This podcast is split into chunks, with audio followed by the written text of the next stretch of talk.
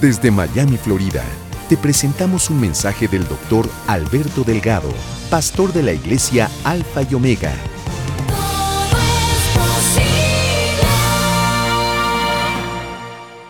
Estamos en el mes del amor, ¿lo sabían? ¿Ah? Dígame algo, ¿sí o no? No puedo creer que haya alguno de ustedes que no sepan que este es el mes del amor. Bueno, pues sí, estamos en el mes del amor. Y aunque este mes claramente se ha inclinado a, un amor eh, romántico, que sí lo es, no es solamente un amor romántico, es amor en todas sus facetas, en todos sus aspectos. Y el amor romántico de con tu esposa, tu novia, lo que fuera, eso es parte de esto, pero no es como algunos creen que es específicamente para eso nada más. Estamos hablando de amor. Y si vamos a la raíz de amor, Dios es. ¿Dios es qué? Muy bien. Eh, una cosa sí les tengo que decir, porque tengo que hacer una conexión que tienen que ustedes comprender. Miren, mientras más nos conozcamos nosotros y más conozcamos a Dios y más conozcamos, conozcamos qué Dios espera de nosotros. Este es el punto, qué Dios espera de nosotros. Pero Dios no espera nada de nosotros excepto nosotros comprendamos quiénes somos ahora, qué tenemos ahora, quién soy, quién, quién soy yo ahora y qué soy yo ahora. Si yo puedo comprender quién soy yo y qué soy yo, entonces puedo empezar a comprender qué es lo que Dios quiere que yo haga ahora. Ahora es mi periodo de vida. Entonces es importante el empezar a madurar conociendo más qué Dios quiere que yo haga ahora. Entonces, no siempre la iglesia es venir a gritar y dar brinco. ¿Me entienden lo que quiero decir? Aquí se viene a aprender. A veces se da brinco y a veces tiene que callarte y concentrarte y aprender para que el Espíritu Santo te enseñe. ¿Por qué te enseña el Espíritu Santo? Porque lo que yo te puedo dar es información, yo te lo he dicho antes, darte información de enseñanza, pero esa información, la Biblia no es como geografía o matemática. La Biblia necesitas que el Espíritu Santo te enseñe porque necesitas revelación. Entonces yo te doy la información y el Espíritu Santo te da la revelación, que es lo que te va a resolver. Lo que yo te estoy dando nada más que para que salgas de tu ignorancia y sepas lo que Dios dice. Pero si lo que Dios dice no te impacta, tu corazón es igual que cero, porque esto se supone que tú lo apliques y no lo puedes aplicar excepto, excepto haya una revelación. ¿Me siguen lo que digo? Hay una revelación. Entonces vamos, quiero ir a Marcos 10. Dice así, Marcos 10, 42. Dice así, más Jesús llamándolos les dijo, sabéis que los que son tenidos por gobernantes de las naciones se enseñorean de ellas y sus grandes ejercen sobre ellas potestad. Pero no será así entre vosotros, sino que el que quiera hacerse grande entre vosotros será vuestro servidor. Voy a repetir eso. Pero no será así entre vosotros, sino que el que quiera hacerse grande entre vosotros será vuestro servidor. Hacerse grande, realmente estamos hablando aquí de eh, desarrollarse en promoción. Aquel que quiera ser promovido, aquel que quiera tener una posición mayor, que tú quieres hacerte grande. ¿Cómo tú te haces grande por promoción? Si tú eras soldado raso, tiene que ser sargento. Si eres sargento, teniente, capitán, general. En la promoción te lleva a ser grande. ¿Y cómo me hago grande? Eh? Siendo servidor o siervo de otros. Esto es importantísimo porque aquí todos queremos ser grandes. Porque mientras más grande, acuérdate, estamos hablando ahora de una cosa espiritual. Mientras yo más grande sea, porque es madurado más. Y si es madurado, y si he madurado más, quiere decir que estoy ya manejándome a niveles que Dios hago contento a Dios de mi servicio.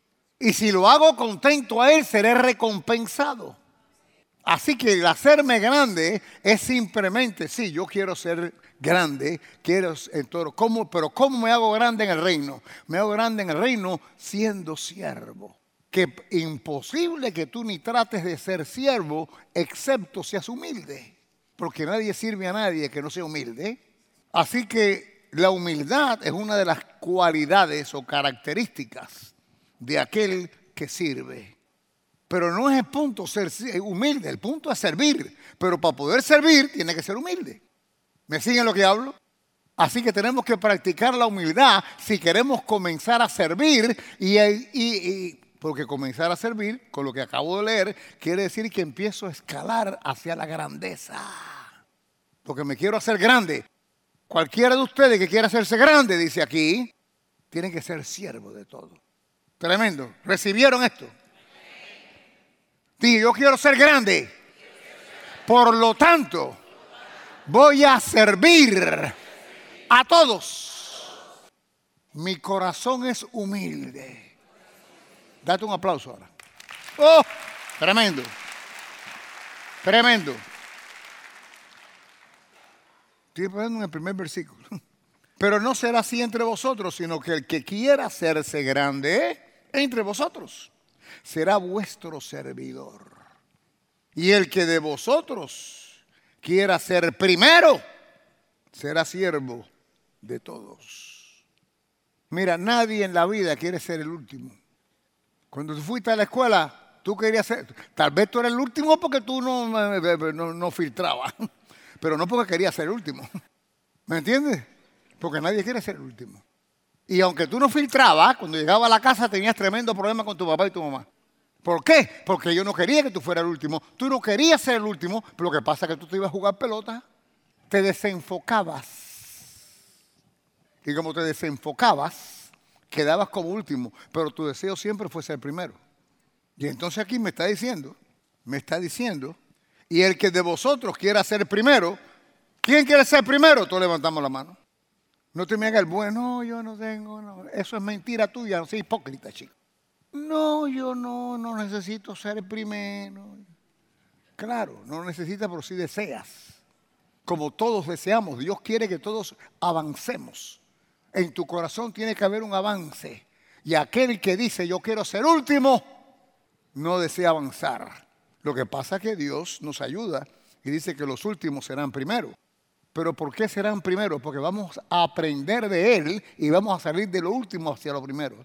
En otras palabras, los últimos serán primero, no porque son últimos, sino porque algo va a pasar con ellos que va a salir de lo último a lo primero. Van a empezar a aprender cómo salirse de ese último. Y eso es lo que tenemos que ver. ¿Cómo aprendo yo a salirme de lo último para ser primero? Bueno, de acuerdo aquí, me está dando una manera de, de operar que se llama servidumbre. Porque el mundo cree que el que crece es el que le sirven. Pero Dios dice, no, como usted no va a ser así, el que quiera ser primero tiene que ser siervo de todo el mundo. Esto es tremendo, esto es poderosísimo, si pueden entrar en esto ustedes. Ah, entonces ahora me dice, ¿por qué? Voy a leer esos versículos. Que, pero no será así entre vosotros, sino que el que quiere, quiera hacerse grande entre vosotros será vuestro servidor. Y el que de vosotros quiera ser primero, será siervo de todos. Ahora viene el por qué. Porque el Hijo del Hombre, ¿quién es el Hijo del Hombre? Porque el Hijo del Hombre no vino para ser servido, sino para servir y para dar su vida en rescate por muchos. Gloria a Dios Santo. Demasiado tremendo, demasiado poderoso, demasiado poderoso. Em, en otras palabras, Cristo vino a servir. En Juan 13, aquí vemos, e, esto es interesantísimo. Es que tengo tantas cosas aquí, de pronto me vienen a la cabeza. Más de la que apunté que tengo, porque esto es poderosísimo. Pero, eh, vamos a Juan. Juan.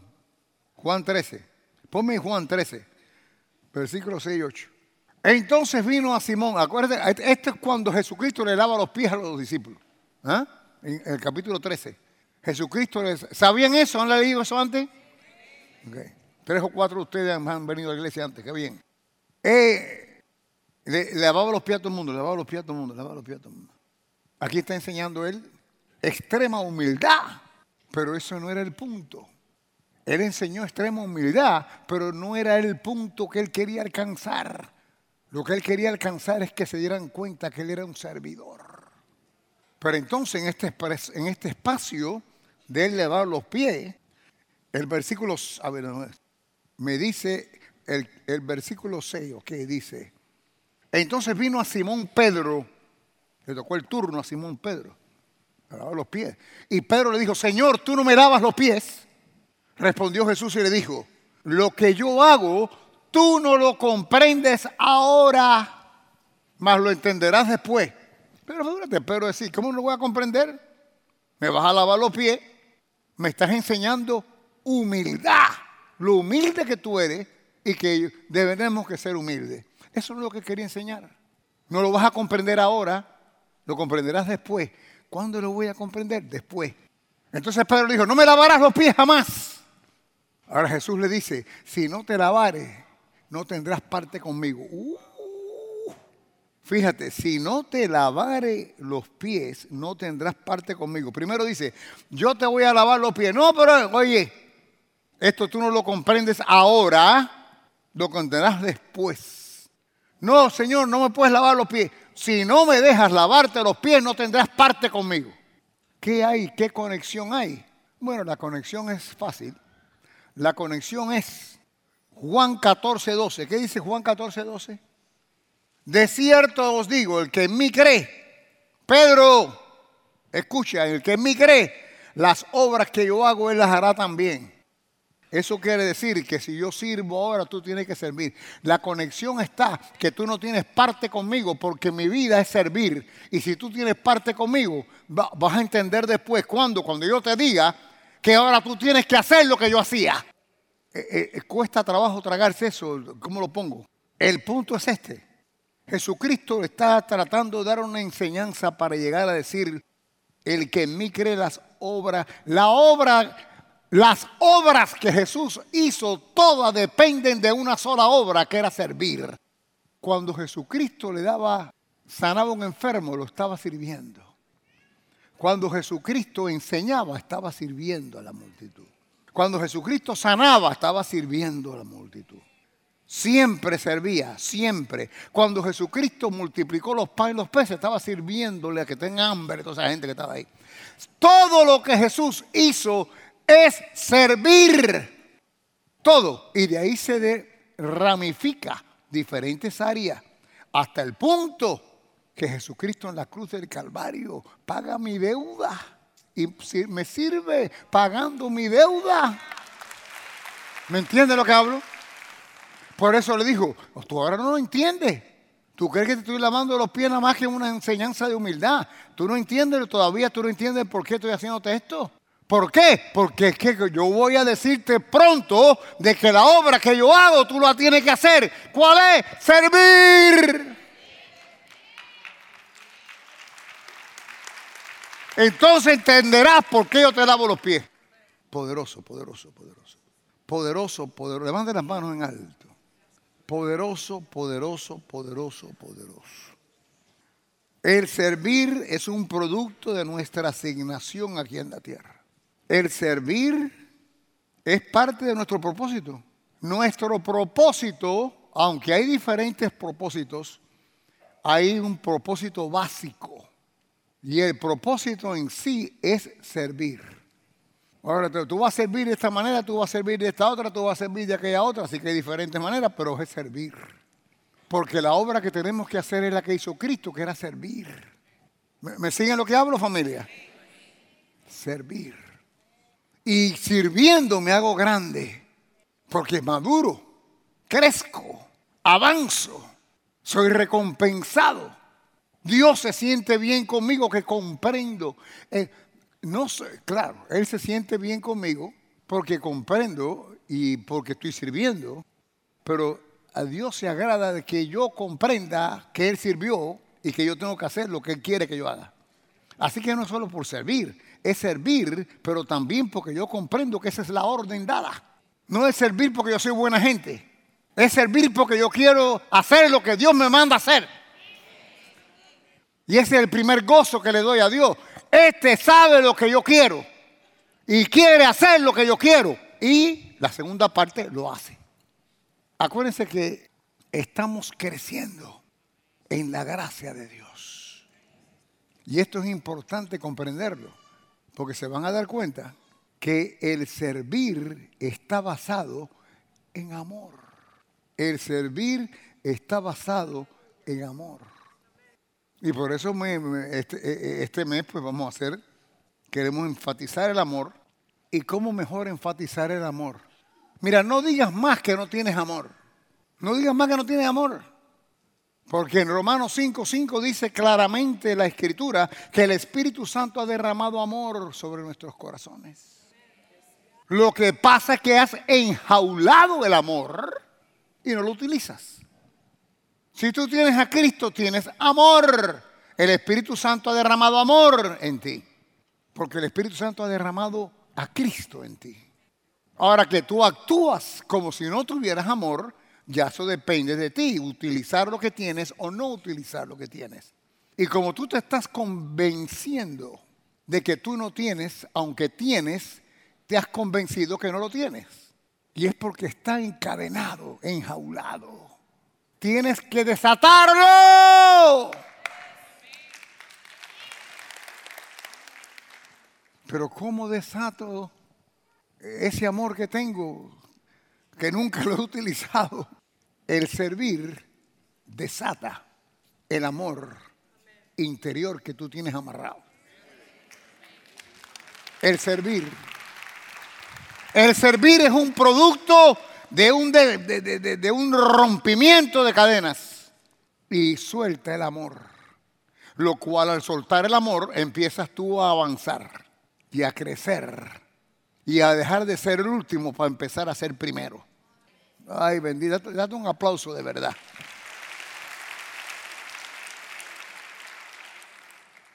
Bendito Cristo de la gloria. Bendito, levanten las manos en alto. Dios le está hablando a alguno de ustedes. Aleluya. Bendito Cristo de la gloria. Déjame respaldar esto que te estoy diciendo del amor. Me llama Mateo 22. Pone Mateo 22, 36.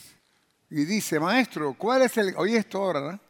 Maestro, ¿cuál es el gran mandamiento en la ley? Continúa. Jesús le dijo, amarás eh, esto eh, lo, coge de Deuteronomio.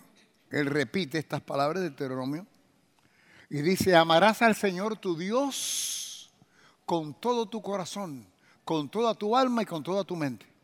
Sin embargo, esto no es ninguna cosa nueva para ti ni para mí.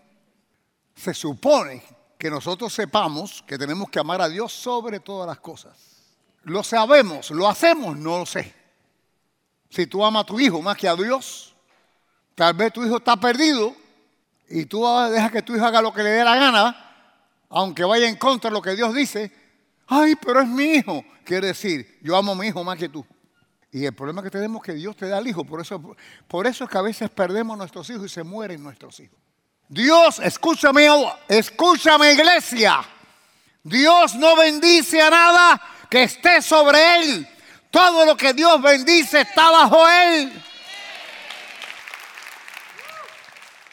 el poner algo que tú amas sobre Dios, lo pones en peligro. No solo porque Dios te lo dio, porque esto es más que la cancioncita, todo se lo debo a Él. Bueno, es más que la cancioncita. Es de verdad, todo se lo debo a Él.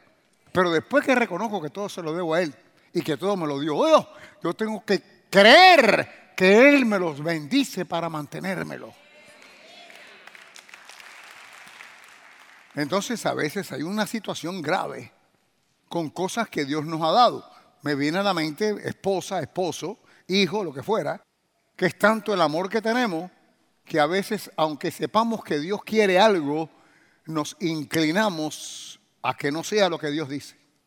Por el amor que le tenemos a lo que sea, a mi mamá, a mi papá, a lo que sea. Y no puede ser. Dios está sobre todas las cosas. Amarás al Señor tu Dios con todo tu corazón, con toda tu alma y con toda tu mente. Eso no dice eso ni de tu hijo, ni de tu mujer, ni de nadie, nada más que de él. Quiero que, hablo así porque quiero que absorbas. Absorber. ¿Ah? Diga, absorber la palabra que te estoy dando. Pero entonces ahora viene el otro. Fíjate la situación en que estamos. Continúa.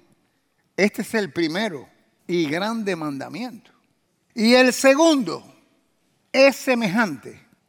Semejante. ¿Qué quiere decir semejante? ¿Qué quiere decir semejante?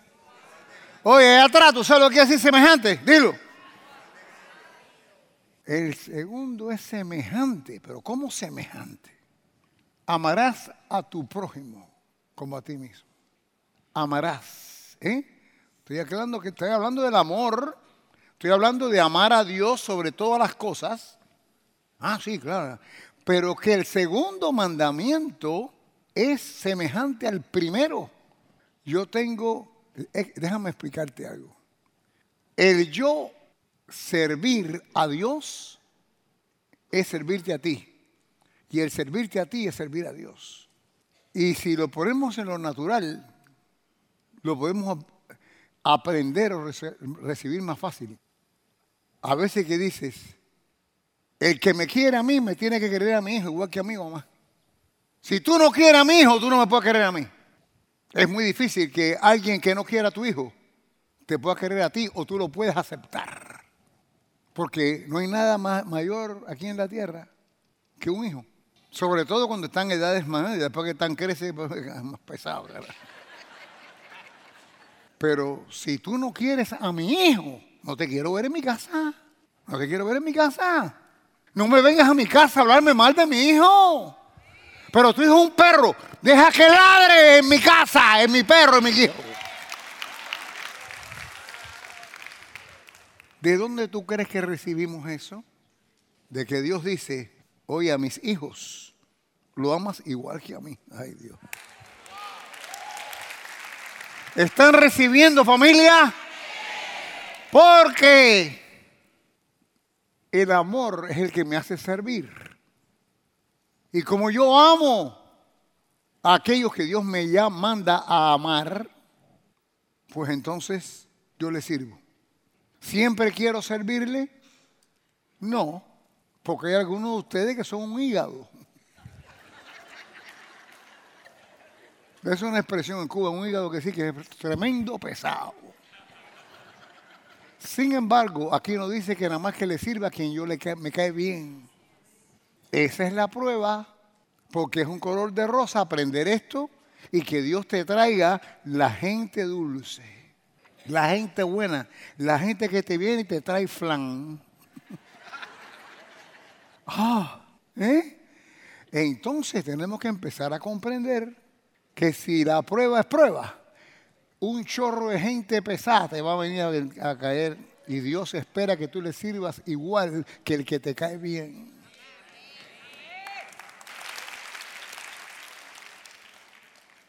¿Por qué? Porque el servir es una proyección del amor que hay en mi corazón. Y estoy llamado a amarte, semejante a como amo a Dios, porque este es, eh, mira, fíjate, es que esto es interesante, quiero que te des cuenta de esto. En Juan, en Juan capítulo 3, primero de Juan, primero de Juan. Vea primero de Juan, capítulo 3, versículos 22 y 23. Ok, está ahí ya. Mira qué dice aquí, dice, y cualquiera cosa que pidiéramos, la recibiremos de Él, está hablando de Dios, porque guardamos sus mandamientos. Quiere decir que si yo guardo los mandamientos del Señor, lo que yo le pida a Dios me lo va a dar por mi obediencia. Guardo los mandamientos por mi obediencia. Y hacemos las cosas que son agradables delante de Él. ¿Qué es la obediencia? Continúa. Ahora bien, y este es su mandamiento. Me va a dar el mandamiento ahora. No está hablando de los diez mandamientos. ¿De qué está hablando? Sigue leyendo Perico. Y este es su mandamiento. Este, y el mandamiento que me va a dar es un, es un mandamiento en dos porciones. Y este es su mandamiento, no sus mandamientos, su mandamiento, que creamos en el nombre de su Hijo Jesucristo y nos amemos unos a otros como nos lo ha mandado. Este es el único mandamiento del nuevo pacto. Den un aplauso aquí. Este es el único mandamiento del nuevo pacto, basado aquí en Primera de Juan, capítulo 3. Tienes que amar y creer en Jesús y amar a la gente. La obra de Dios, ¿tú sabes cuál es la obra de Dios? La obra de Dios es gente. Ay, pastor, pero yo lo que sea para Dios, pero para la gente, la gente es muy, difícil. ¿eh? Claro que es difícil, mírate tú en el espejo, hay que tragarte a ti. Entonces, sí, porque la gente, mientras más se queja la gente de alguien, ese es el requete pesado del pueblo. Entonces, este es el mandamiento. Jesucristo, porque el que no tenga Cristo, no me importa lo bueno que sea, eres Juan Bueno, lo que cree en Buda va para el infierno. Este es buenísimo, pero es musulmán. Es, sí, sí, sí, es mi tío. Va para el infierno tu tío con tu tía. Jesús es el único.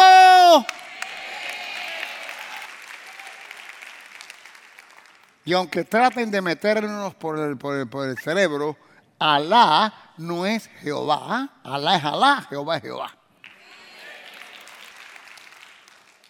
Bueno, la obra de Dios es el prójimo. La obra de Dios es servir al prójimo. Entonces la obra de Dios es gente. Es gente. Todo lo que tú das. Ok, tú das dinero a la iglesia para mantener este lugar. ¿Para qué? Para que la enseñanza que te estoy dando ahora continúe. ¿Quién es la gente? Tú eres la gente. ¿Y quién es el prójimo? El prójimo es todo el mundo menos tú. Ya está. Ya está. El prójimo es todo el mundo menos todo el mundo. Has escuchado un mensaje del doctor y pastor Alberto Delgado. Te invitamos a conocer más de su ministerio visitando la página web pastoralbertodelgado.com.